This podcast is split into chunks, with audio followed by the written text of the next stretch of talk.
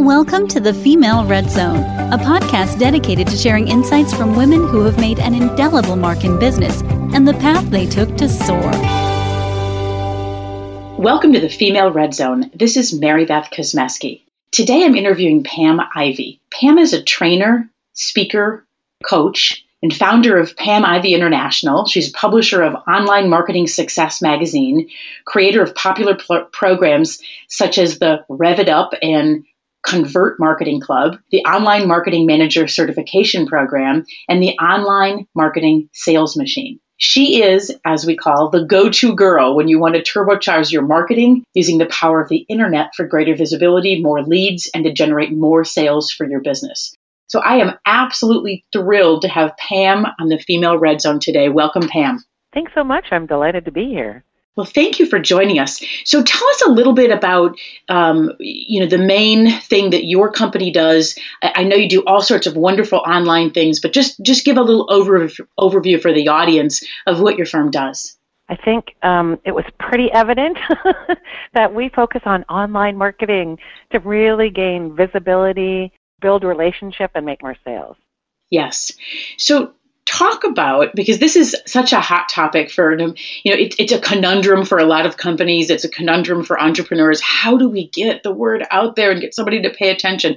So maybe you can share a success story something that uh, you've worked on so we can kind of get a picture of, of what you um, of what you do for people and, and corporations. First of all, I think it's so important that we get back to basics and we work on a client avatar. Fancy term, but basically it's a persona of our ideal client. And it doesn't matter whether you're um, in corporate or entrepreneur. It's really important that we really nail who it is that we want our message, marketing messages to resonate with. So we create an actual uh, persona, like a character, if you will, of um, that ideal client, including everything from demographics to psychographics. Of course, I focus on the online aspect of things. So I want to find out where they hang out online and, of course, what their top challenges are that my service, product, or program can address. So I think that's kind of basics, foundation, really important stuff to start with right away. Yeah, um, absolutely. It makes sense to have that um, the idea of who you're going after, and you know, it sounds simple, but I think a lot uh, of us don't do that.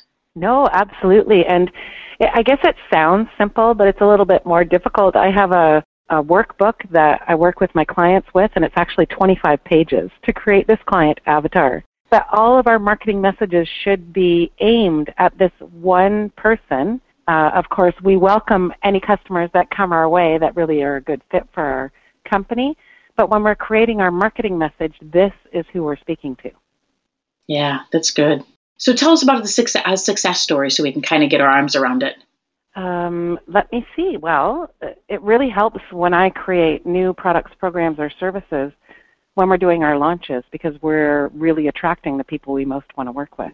So um, let me see. For me, because uh, I'm an entrepreneur and I'm attracting people to training programs because that's what I do such a lot of.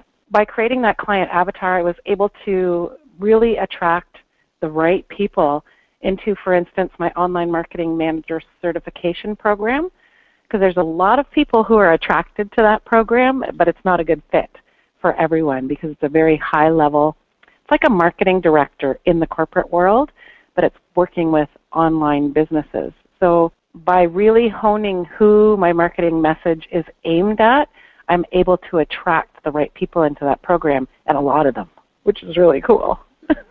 Awesome. Well, talk about um, again success story, a success story that maybe one of your clients has had in terms of changing the the the actual tangible success uh, because of going through a program that you put together.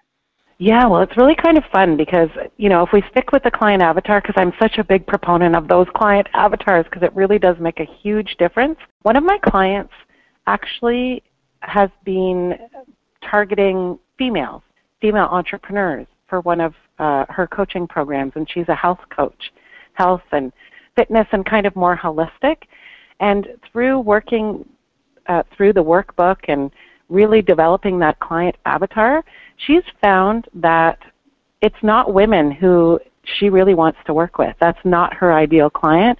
When we looked through her past clients and relationships that she has with people, she really resonates with men so much more.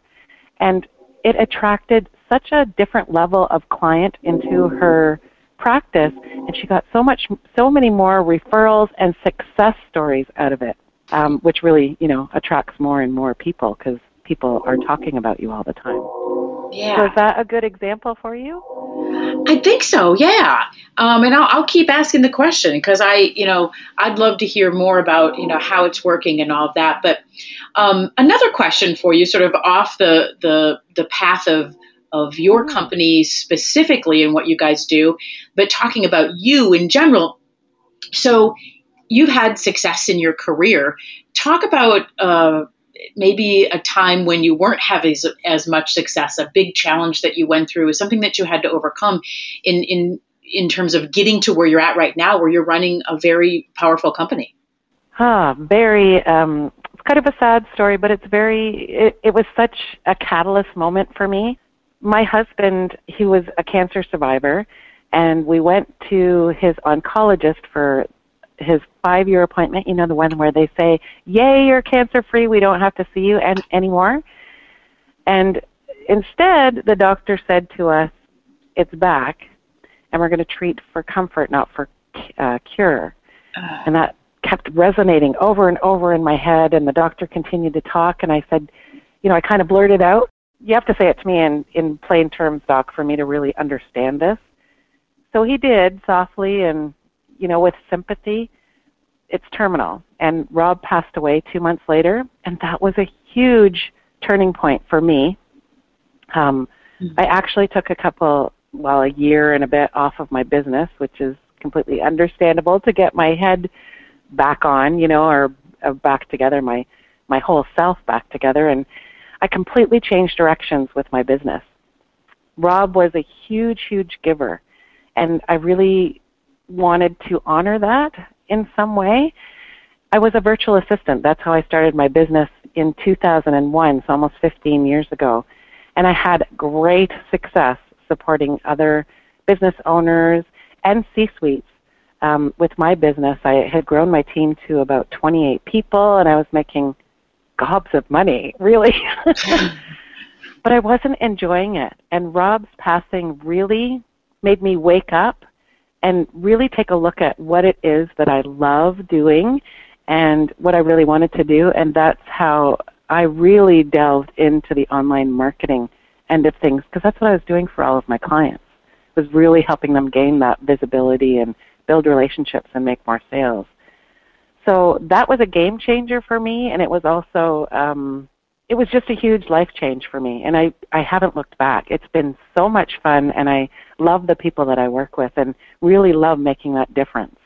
Yeah, what what a story! I mean, I, I'm sorry the, about your husband, and just you know what what that you know how that happened and all of those things that five year appointment isn't supposed to be like that but no um, it's supposed to be a party man right but it, it's also um, it's also in, in in another respect totally separate respect you know it's refreshing that you have started something that you love and you left something that was very successful to do something that you really wanted to do. And i think that that there's a lot of people out there women and men um, that that never get that catalyst to to do that. And they're kind of in this position. They're making a lot of money and they're not going to make a change because it's too it's too risky in some in some respects. So um, talk about that. I mean did you have to struggle through the fact that you, hey i have a business that's making a lot of money and now i'm just going to do something different? Absolutely. Um, you know when you find a lot of success you kind of do. You're scared to leave it because what if i can't recreate that? And i did that actually when i left corporate I was at, at C level in my corporate job, was making a ton of money, which allowed me a lot of life pleasures that I really wanted. But I didn't like my boss. I actually called her um, Satan's wife. oh my! I used to leave often, excuse me, in tears, um, and I used to drive three hours a day. But that money was keeping me stuck. Mm. And one day I just bit the bullet and did it. So I don't know. Um, I think it's really an important lesson to learn because within about two months, I had matched my income. So it was, you know, the passion, but I really was working hard and I was getting myself visible, and I think that's so important. But we do get in this comfort zone, and I think sometimes we just got to shake it up in order to find somewhere where we're just enjoying everything that we're doing. Yeah, I agree. It's it's it's not Pollyannish. It's it's actually possible, but yeah. Um, sometimes it seems so far away when you're when you're in a position where you're making good money and it's a good career and you're going to leave it for what it's like you know I, I, imagine calling my mother and saying well i'm thinking about doing this. And she's like what? You have a great career. What are you doing? You know? Mm-hmm. but um, it's it's all about something else you know? It's it's not necessarily about about this about being happy. But you talked about okay so you left and within a few months you had replaced your income and you talked about getting yourself visible. How did you do that? How did you, you know, get yourself visible and, and reach out and find customers and clients and things like that? Just like we're doing today. Podcasts weren't really around at that time, but we had telesummits. I spoke in person a ton because when I started, I jumped into real estate, not something that I had ever done before, but had a passion for. So I'm a voracious reader. So I read a ton, I learned a ton. I have a very strong marketing background. So I did all kinds of local speaking and really across North America to really get my name out there. That was what, from a marketing standpoint, I know I needed to be visible and I needed to build relationships with people. Yeah. So that was amazing for me. So speaking was a lot of it. Did you have some training in speaking? Did you know um, you know, kind of how to do that or how to put something together. I mean, talk about that a little bit. No. I had some background, honestly. Um, I had a business when I was 25, and it was in the interior design end of things. And we used to do home shows a lot. My sister is a accredited interior designer, so we used to partner up and do home shows. And we used to always, every opportunity, get on stage because it used to bring us a lot of business because you're visible, right? Yeah. I had joined Toastmasters for a little bit, but it just didn't resonate with me. It was too staid and stuffy for me, honestly. but I think it was really by getting out and doing, getting out and doing. Yeah, I, I think that's it. And um, sometimes we, we spend a lot of time preparing to get out and do something. Uh, and I think that's the same for online marketing. And you might talk to that. But, you know, we, we think about doing all these things, uh, but maybe we're not we haven't really actually done it in the way that that we want to do it. Um, when you're thinking about promoting your business or promoting yourself, or um, you know whatever that whatever product you might be promoting using the online venue.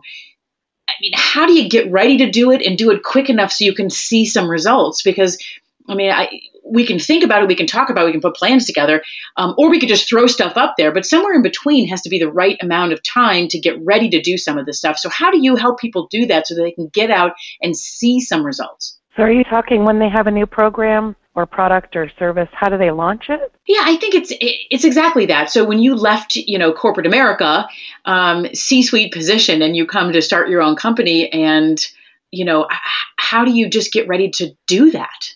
Well, before I left, I had clients. To be truthful, I wasn't just going to take a leap of faith with a mortgage all by myself. so I did work pretty much around the clock for about six months, gaining new clients before I left ah. uh, on a part time basis. And, you know, that's before we had laws. And I know in Canada, I don't know about the U.S., but in Canada, now we cannot text and drive. We cannot, we can't actually hold a phone in our hand or we can get charged. So when I was doing this, um, it, I had the very first BlackBerry, and I'm driving my car. Remember, I said I drove three hours a day, so I was doing a lot of business in my car, texting as I'm driving, and all kinds of things. but that's the way I did it. Was actually I had a couple of really good clients on a part-time basis before I left my company.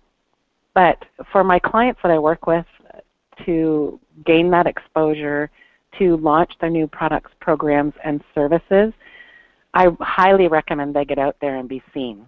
So that's live events and virtual events like a podcast um, to get in front of as many people as they can that those audiences that really kind of fit their target market to get known. We reverse engineer a launch. So a launch really takes about three months or so for a new product, program, or service. And a lot of it is gaining visibility, building relationships. Um, we do a lot of video launches in the online world. So a lot of it is um, reverse engineered back about three months. So it's gaining visibility, getting people to know, like, and trust us, and then launching our product, program, or service. So, what are some of the secrets behind video? So, if you're using video as a, one of the tools for online marketing, um, you know, can you just use your iPhone and record something, or do you need to go into a studio, or what do you recommend, or how do you help your clients do that?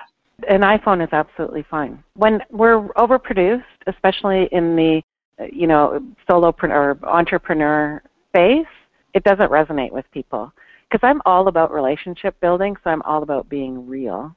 Um, so an iPhone works well. I just have a um, Sony Handycam that I use, and I set it up in my office, and I have a blank wall behind me, and I do my videos. But I think it's all about resonating with people and building those relationships. We have to let people know, like, and trust us. And those videos are what we do in those videos is kind of introduce ourselves and let people know who we are, how we came to where we are today, what kind of struggles we had, and what led us to create that product, program, or service. And then we give them a lot of great training and teaching points that they can actually take and use. And they think, you know, people think often, oh my goodness, if she's giving away this kind of stuff or he's giving away this kind of stuff, can you imagine what the paid program is all about? Yeah, exactly. So it's enticing them through what they see. Um, mm. One of the things with video is we see, um, and, and, in fact, I was interviewing someone about a job that she was going for, uh, chief marketing officer, and she did a video um, as a, instead of writing a follow up note or a follow up letter or follow up email, she did a follow up video. Um, and for a marketing person, I think it's a pretty good it's a pretty good idea. Um, you know, thank you for interviewing me. Here's the things you know the same kind of things that you would put in an email or a letter, and she did it in the form of a video, and she got the job. And I think that if you're going to be in marketing, showing what you can do is probably a pretty good thing. Have you ever done anything like that? Not no, but I think it's absolutely brilliant. Yeah, I, th- I really think it makes you stand out from the pack. Well, you got it. You got to have some guts to do that because you know you got this video. Everyone's going to watch the video not once, but maybe twice and three times. And if a committee is hiring, then everyone's looking at it. And you just you got to be ready to do it. But boy, I think if um, if you've got the confidence that you're the right person for the job, why not do something like that and really stand out? Uh, you know, especially in your position, you say, well, I don't want to you know, uh, not be professional. Well, I think it's very professional to do it, especially in this day and age of marketing where we have to be online, we have to have um, video in a lot of cases, and uh, so I think it's a I think it's a great idea too. Especially for a marketing position because it's really showing your creativity. So I really like that. Yeah. Do you work with uh, as many women in, as men, or do you work with more women than men in your more in your women position? than men? And why do you think that is? Because you're a woman, or because there's more women that need this, or that's just where you've networked, or you know, talk about that a little bit. Because I think that there's more women um, entrepreneurs. Uh, it seems to me than than men, and I think there are some studies out there to say that. But there is. I think it's like a 55, uh, 45 split. But the events that I speak at often are women's groups, or um, there's a handful of men in the groups. I don't understand what's going on there but the the kind of circles that I'm in or the industries that I'm dealing with are primarily coaches, authors, speakers, other trainers, that kind of thing, and they tend to be at the events that I'm at female.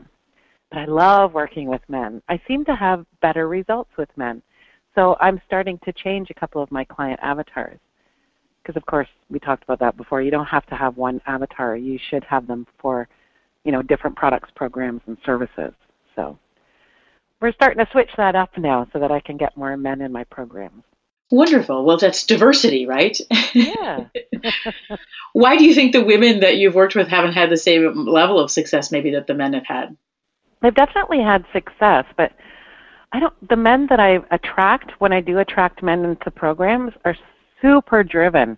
And if I tell them to do something, there's no question they're doing it. Hmm And I find a lot of people um, are resistant to that a little bit, if I can say it in a nice way. they don't do everything that you know you the the experts tell them to do. You they, you hire a coach or um, a consultant, and you'll listen to them, but you're not necessarily implementing everything. Yeah, you know that's it's interesting because one of my very first clients when I opened up my marketing consulting firm was a financial advisor, and this this gentleman um, had ten million dollars of money under management, uh, and I put a marketing plan together for him and told him, you know, what to do, and he did everything that I said, just like you were talking about. He just did everything that I said, and that's how I thought because he's one of my first clients. That's what I thought all people did. And wouldn't that be nice? right. And he went from 10 million of money under management as a financial advisor to over 200 million in under five years. Wow. And so it was huge success. And I thought, well, my gosh, this is kind of easy. You just they just do all the stuff you say, and and it works. Um, and then I realized that with other clients, they um, they didn't always do everything that we said, and, and in fact, that was the norm, not this particular gentleman. And um, you know, it's it's one of those things that you go, wow, implementing is so much more important sometimes than just the strategy or you know the perfection of whatever the, the marketing is or the online whatever it is. It's it's the it's actually doing it. And i i realized that a few years into it because I, I was getting frustrated with all of my clients and i changed my target market to no longer working with um, financial advisors that were sort of getting started in the business, but I worked with the ones that were already very successful that wanted to get to another, you know, echelon of their business. Mm-hmm. And in order to do that, um, they had already to be driven. I mean, they were already driven, they were already implementers because I just couldn't take the chance of saying, hey, this marketing plan is going to work, and then they don't implement it. And it looks like what we put together didn't work. Um, right. But it never got a chance because it never got, you know, fully implemented. Half implemented isn't good enough. So mm-hmm. it's interesting that you that you say that. Have you um, so you see that the men you've worked with are more implementers, or at least a, a few of the men than than some of the other people you work with. Yes, and it's so interesting. You hit on such a powerful point. When you said perfectionism, that's something that I struggle with because I am a perfectionist, but I'm totally getting over it. So I'm a recovering perfectionist. it used to hold me back from implementing, it used to hold me back from releasing things. And now that I've discovered that, you know, get it together, get it together really well, but it doesn't have to be perfect. You can always be tweaking and you know, complete, not completing, but tweaking as you go along and make it better. But if you don't get it out there, nothing's going to happen. Right. So it's a big, big, big lesson for me. Yeah, it was a big lesson for, for me as well. So thank you, Pam, for joining us on the Female Red Zone. And from the Female Red Zone today, this is Mary Beth Kosmeski, and I would like to ask Pam if she would give us uh, a little bit of information on how we can contact her if anyone is interested. Absolutely, my pleasure. You can visit me on the web at pamivey.com. That's pamivey.com. And easy as ever, you can reach me via email as well at pam at pamivey.com. Wonderful. Well, thank you very much. I appreciate you spending some time with us and sharing some insights with us about online marketing and lots of other things. And from the Female Red Zone, this is Mary Beth Kosmeski.